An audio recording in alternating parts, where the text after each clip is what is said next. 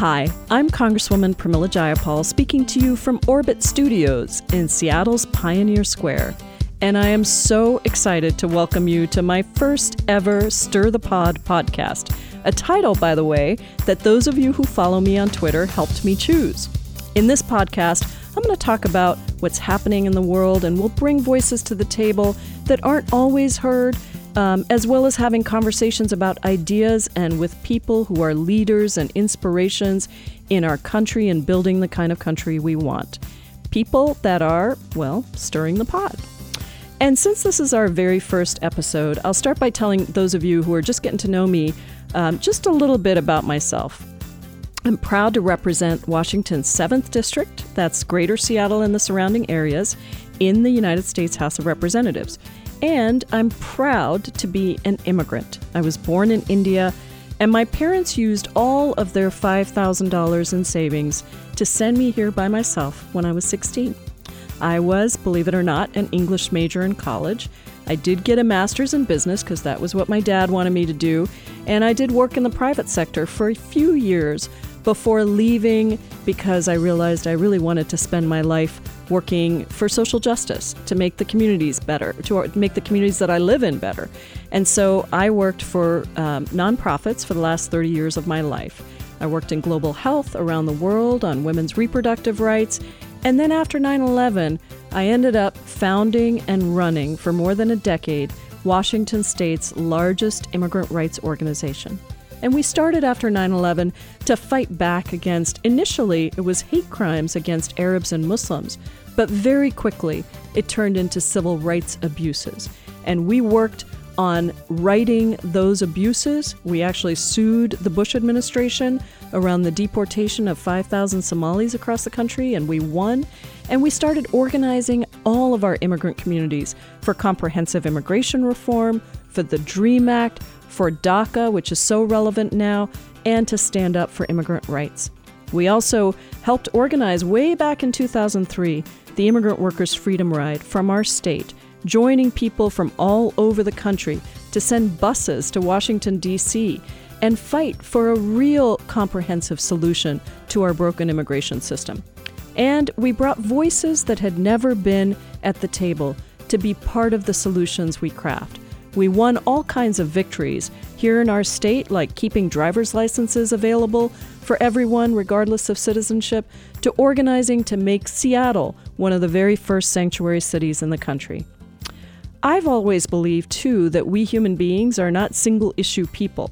I and all immigrants want good jobs and healthcare and education, and so we built real coalitions with labor and faith and business, and we worked on a whole host of issues, and I'm particularly proud to have worked on the committee that passed the $15 minimum wage here in Seattle, which has been an inspiration to a whole host of activity across the country that's been led by the Fight for 15. So why, after all of that, did I decide to run for office?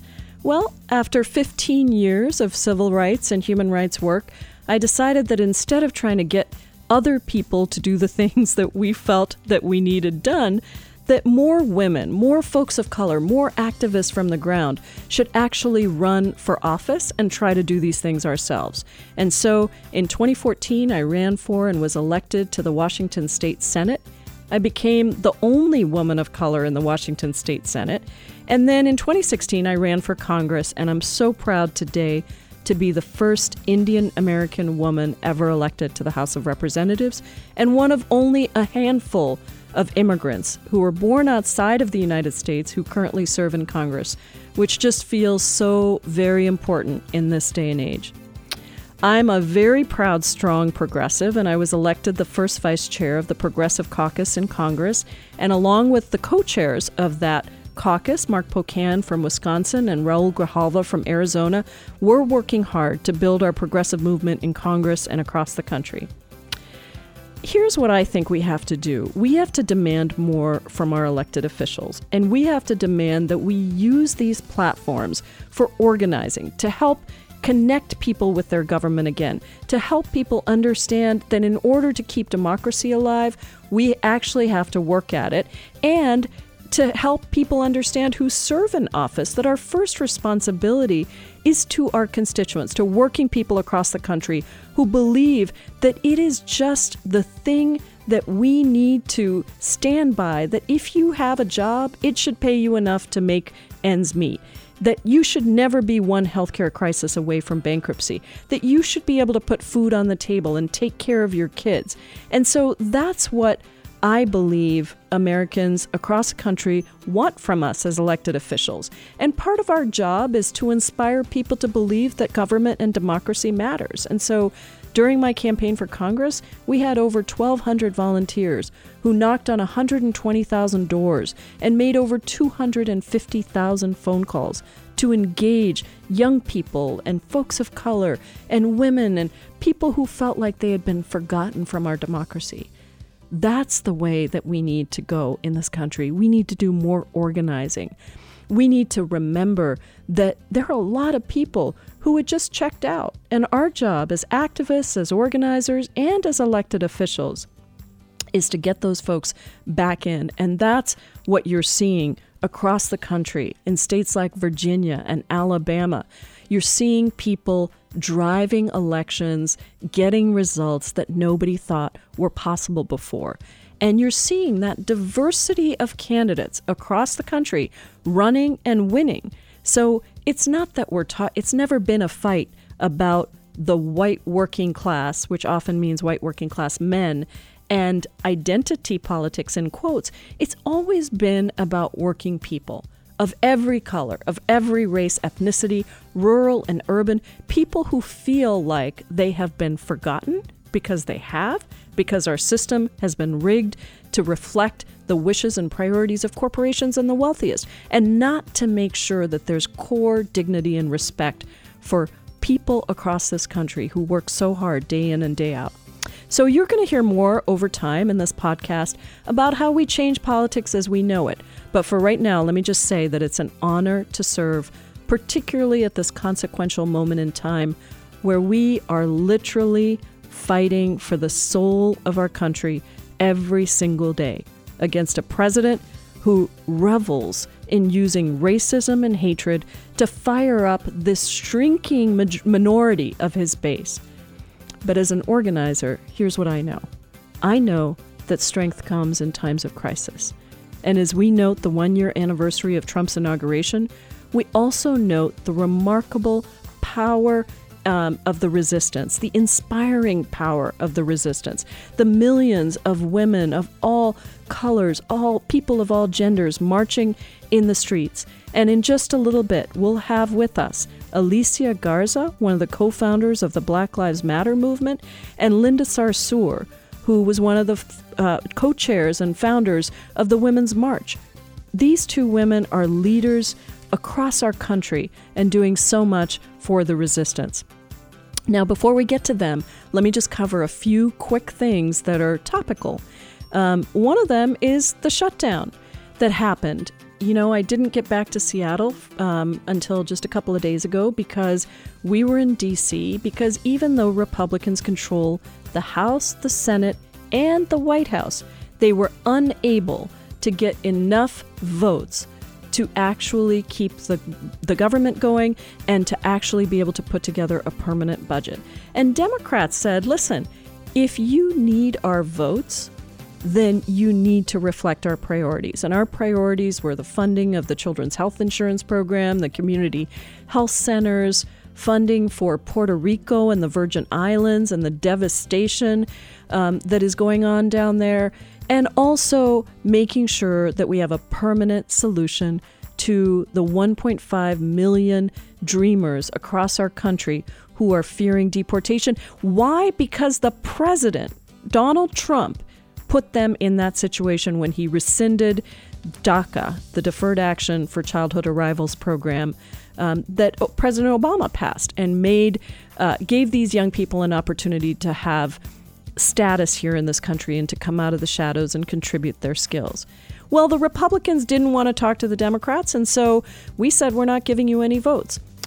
I ended up ultimately voting no on the continuing resolution that the Senate passed and that the House ultimately passed, because I have to say I'm cynical about whether or not the Republicans are ever going to put forward a real solution for the Dreamers. But I'm going to hold out hope that by February 8th, that is going to happen. It's not going to happen without tremendous organizing from the outside. And so I want to thank the Dreamers and young people across this country that are telling their stories and forcing Americans to choose which side of history they're going to be on the side of justice or on the side of deportation.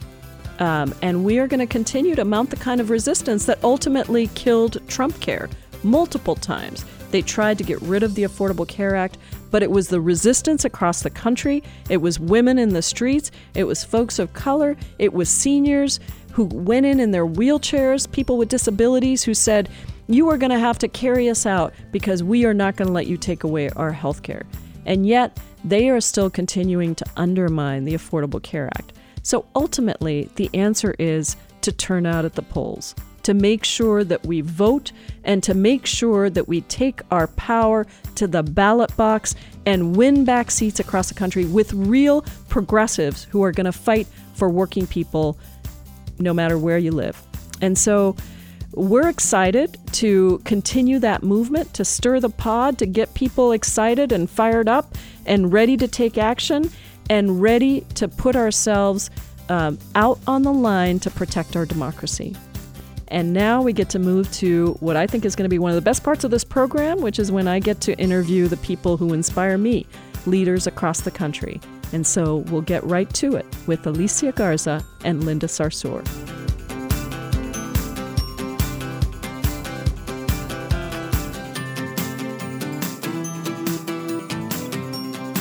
So I am incredibly honored at this very first podcast of Stir the Pod to be joined over the phone by two of my all-time favorite women in the country, leaders of our movement, Alicia Garza and Linda Sarsour. Alicia is one of the co-founders of Black Lives Matter. She's an Oakland-based organizer, writer, and public speaker, and the recipient of the 2016 Glamour Women of the Year Award and the 2016 Marie Claire New Guard Award. And Linda Sarsour, a longtime friend of mine, an activist, former executive director of the Arab American Association of New York, and one of the most brilliant women in our country, co-chaired the historic 2017 Women's March and is constantly on the move fighting for our democracy. Thank you both so much for joining me. Happy to be here. Very excited. Thank you. I heard you say, Linda, that you're in Jamaica. I definitely am in Jamaica, man. I had to get recharged from this craziness that is called the United States of America. Had to get out of there for a little bit. Well, let's start with the Women's March, because you both were deeply involved in shaping what that march looked like. And I know it wasn't easy to make it the success that it ultimately was. So tell us a little bit on this one-year anniversary, Linda, how that came into being, how you got involved, and what you think a year later. I mean, the Women's March, as you know, is the largest single-day protest in U.S. history. In fact, this past weekend, which was the one-year anniversary, was much larger. Last year, we had about 2.3 million people out on the streets of the United States. This year, it's looking like it was closer to 4.2 million people. So the fact that the one-year anniversary was larger than the first March is really remarkable to me. Got involved as a Muslim-American woman who was on Facebook after the elections of 2016, and I saw these posts about this women, gathering, and I was kind of hating, I'm not going to lie. I was like, Million Women's March, I was like, this is not going to work. And then I went in the event and I read the description, and it said, we're going to come together to stand for Black women and Native women and immigrant women, but they actually hadn't mentioned Muslim women. And it really bothered me because I was watching this election that was targeting Muslims and Islam in such a vicious way, and for people to forget us was really, just gave me this really uneasy feeling. So I commented and I said, this looks like a great endeavor. I hope that we can include Muslim women and Muslim communities. And at the same time, simultaneously, Tamika Mallory and Carmen Perez, one is Latina, Chicana, and one is African American, had already been connected to the white women organizers. And they said, look, we come in three. There's a woman that we don't do anything without Linda. So if Linda can't be part of this, then we just can't do this. And they said, Linda, they said, is it Linda Sarsour? They were like, yeah, how do you know her? They said, well, there's a woman that just commented on our Facebook page and she ain't happy. And I that's kind of how I got brought into the Women's March. And I'll be honest with you, like at the time, I didn't really have much time to give. I have kids. I got two full-time jobs. And I knew that if I didn't come to the table, my people weren't going to be at the table and they were not going to be censored. So, and then Carmen and I then decided that we needed to bring people to the table to work on an intersectional platform for the march, because we were tired of some of the white women saying, well, we're anti-Trump. This is against Trump. And we were like, nah, that's not what this is about, because we've been fighting the same things you guys are mad about way before there was ever a Donald Trump. So bringing in people like Alicia and iGen, and we want to build a platform that we stand for, something that we're going to walk out into the streets and say, here's what our principles and values are. We're not just out here, you know, standing against something. And that's how we came up with the Unity Principles for the Women's March, which in my opinion are the boldest, most intersectional, you know, platform led by women that I've ever seen. You know, I think the Movement for Black Lives principles were just as bold, but to see something come together at the hands of women of all backgrounds is really powerful to me. And that's where we are. And here we are a year later, standing on those Unity Principles and trying and struggling and you know, and debating. And we're still, you know, evolving, but I'm very proud of the work that we've all done together and really grateful to be in this movement with you, Pramila, on the inside, fighting for us, and people like me and Alicia trying to fight for us on the outside. Well, and it's amazing because I remember being on a panel with you at Facing Race, where you were saying, you know, this could be something incredible, but we have to make it reflective of all of us. And that actually is exactly what you went and did. And I don't think it was easy. And Alicia, you've talked a lot about the women's movement and racial justice and the ways in which race was, in some ways, actively discouraged in terms of racial equity, was actively discouraged by some of the early white feminists.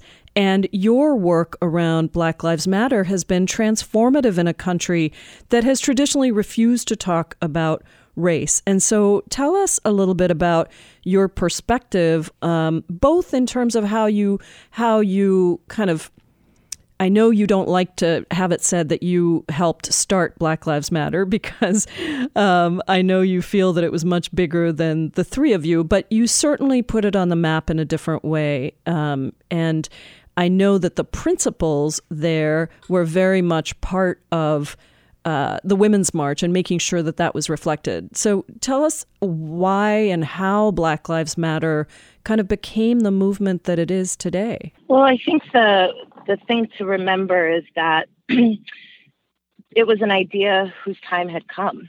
And when we saw how much relevance and resonance that Black Lives Matter began to have with people in a moment where I think people felt lost and felt like it's 2013. Why are we still having these conversations about police murdering children? Why are we still having these conversations about vigilantes murdering children because they're scared of Black people, right? So it was an idea whose time had come. And I think it created an opportunity for people to build community and to dive in and say, I don't have to wait for somebody else to figure out what we do about police violence, about state-sanctioned murders of Black people. I can be a part of the change that I want to see in my community, in my workplace, in my school, etc. And so that's part of where I think Black Lives Matter kind of blew to amazing proportions. I think the other piece that is really important here is that Black Lives Matter comes onto the scene in 2013, but it didn't mean that the killings stopped. And really when the movement, I think, got bigger was when the folks in Ferguson decided that they were not going to go back home after Mike Brown was killed and then left in the street for 4.5 hours. So the bringing together of those things, I think, really helped to create this moment and has really sustained people's activism and energy in a broad-based movement. I will also say that part of the appeal of Black Lives Matter, I think, is really about, you know, expanding how we understand Black communities and who is a part of Black communities. We have fundamentally asked the question about who gets dignity, who deserves dignity, and why are we making these classifications of who gets to access dignity and who doesn't, when all Black people are being impacted by the same issues. So, for example, we saw a lot of energy around Black men and Black boys who had been killed by police or vigilantes, but we're also pushing the question around what about Black women and what about Black girls, and who's protecting them, right? Who's empowering Black women and Black girls? When we also pushed this frame around Black queer people and Black trans people experiencing these multiple forms of oppression and domination, I think it, again, helps to expand the perception of, well, who are all a part of Black communities, and why are Black people in our various forms being impacted disproportionately by police violence, by state-sanctioned violence, by a lack of access to the things that guarantee us dignity. And so that's where I think Black Lives Matter has really resonated and has continued to generate resonance, not only across the country, but throughout the world. Black Lives Matter is now an international movement. So, Alicia, that was an amazing articulation, I think, of the movement and also how far we have to go. Do you think that Black Lives Matter feels like the consciousness of the country has changed in a significant enough way that we can stop the killings of Black men in our foreseeable future? Do you feel like that dignity and respect that you were talking about is finally entering the consciousness of white folks in the country who haven't really thought about it in those terms? Well, what I know is that all different kinds of Black people are being murdered and are being impacted by various forms of violence that have been sanctioned by the state. And so consciousness raising is a big part of what it takes to stop that, but it's not the only piece. And I also would say that what feels right to me is that it's not just about white people having this seep into their consciousness, right? But it is very much about making sure that Black communities in particular get organized, get unified, and then get mobilized to change the balance of power so that we are not on the losing end of these interactions, right? So we need to be organized and unified so that we can build the kind of political power that's necessary to change who's making decisions over our lives. And so this year is incredibly important for that. We have an opportunity to change the balance of power in the House. We have the opportunity to change the balance of power in our cities and in our states. And so I think that this is going to be a year, given the energy that has been generated and the consciousness that's been raised by Black Lives Matter and the Women's March and Standing Rock, right, and so many other kind of emerging movements, I think this is going to be the year where we're going to start to see that change at the ballot box and at the polls. I totally agree with you, and I have to put in a plug for our initiative, Deescalate Washington, and our state that would finally have some accountability and change some of the laws that essentially allow law enforcement to kill people without accountability, but would also provide tools for law enforcement to de-escalate and to be able to manage the situations differently. And we're really excited that that has made it to the ballot, and we have a great coalition supporting that work. Okay, Linda, back to you. I know you've been thinking a lot about how we translate the energy in the streets to power at the polls, which is what Alicia was just talking about. So, and I know you've done a lot of work to really try to document where this energy is, and tell us about how these marches translate into winning back seats with progressive candidates, people who are actually going to fight for the vision and the principles that you have outlined through the Women's March. So this year is a year where a lot of folks that think that we're on the same side are going to be real mad at me.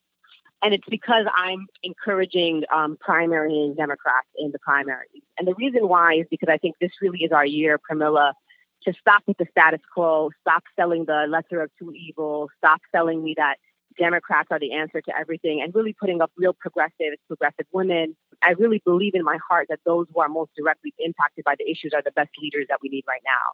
So what we're going to be doing this year is we're going to be focusing both on primaries and the general election. And we're going to go to cities and states that we have identified as being very important states.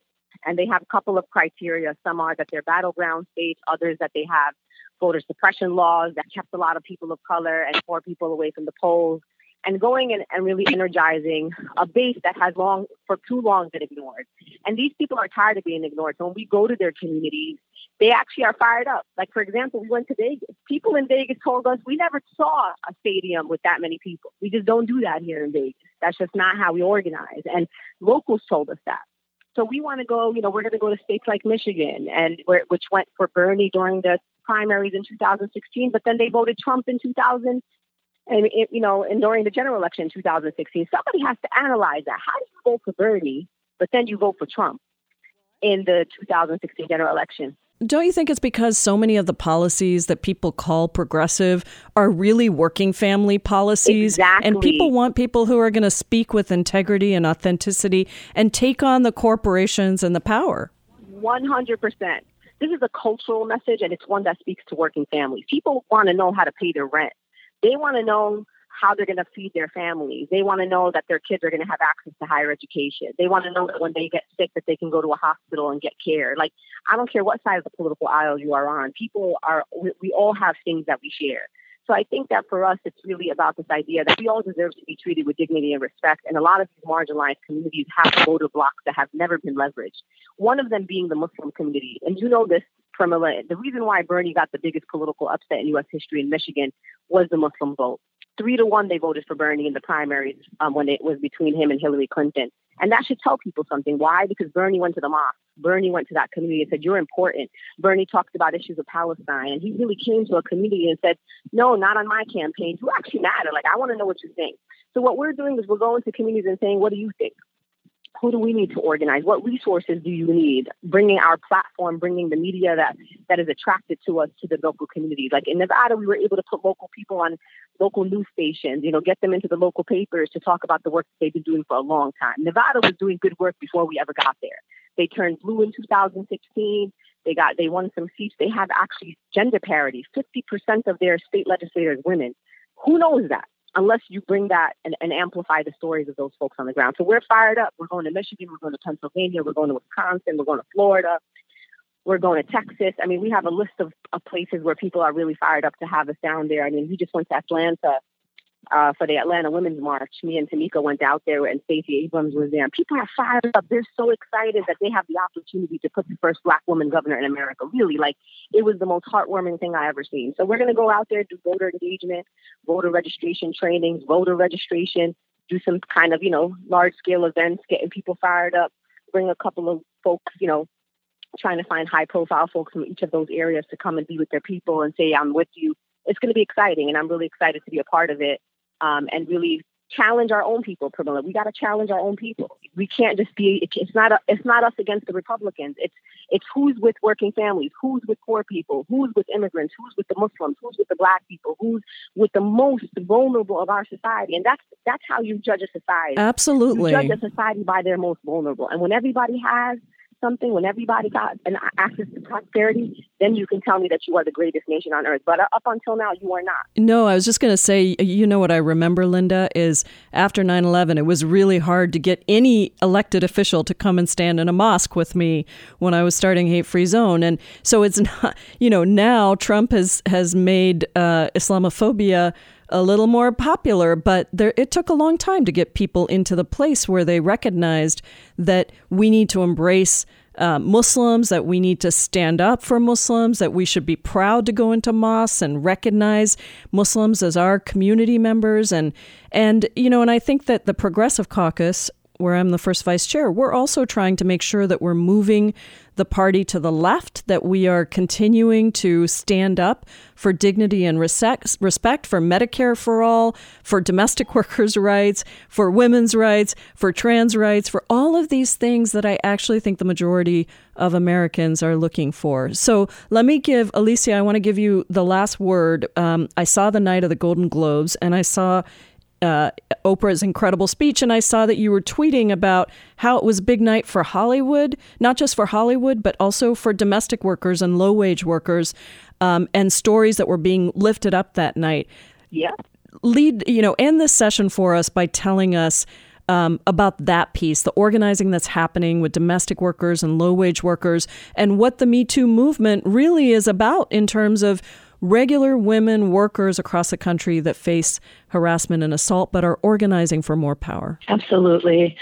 Let me just start off by saying I am so proud of our movement. That night, 100 million people learned about domestic workers and farm workers and restaurant workers. 100 million people across the country tuned in and saw actresses who were up for awards at the Golden Globes, standing next to organizers who had been building the power of women for years. And one thing that I think it's important for people to understand is that there was a lot of organizing that went into that. There was strategy sessions that happened beforehand.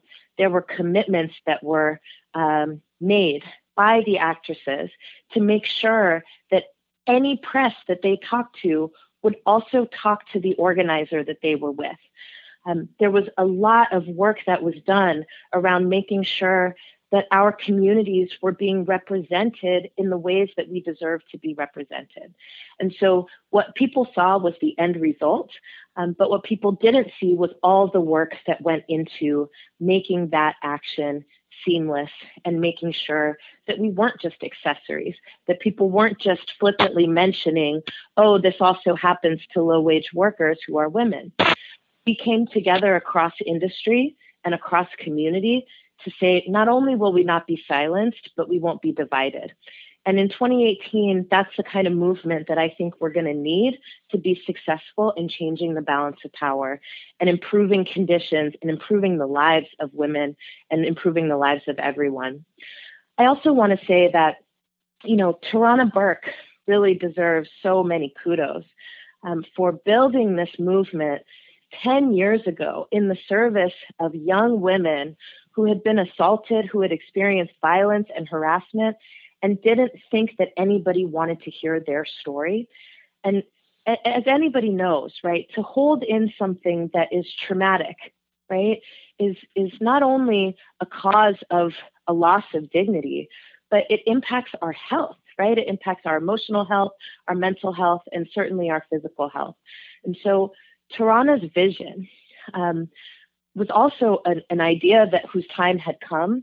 And I'm so proud to be standing next to her and to be working with her to say, hey, Me Too is not about punishing men, right? It's about changing the culture in this country that allows for women to live in precarious situations.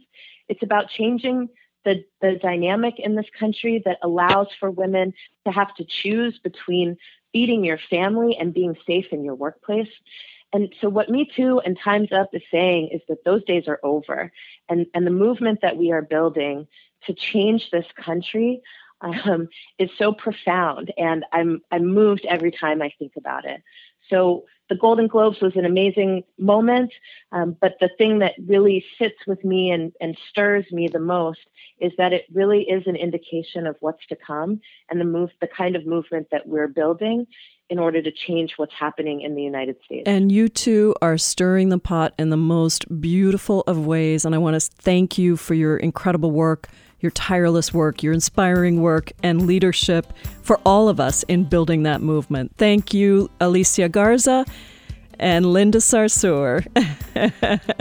Thank you both. We appreciate you, Congresswoman. We love you, Pramila. With that, Thank you for joining us on our inaugural Stir the Pod.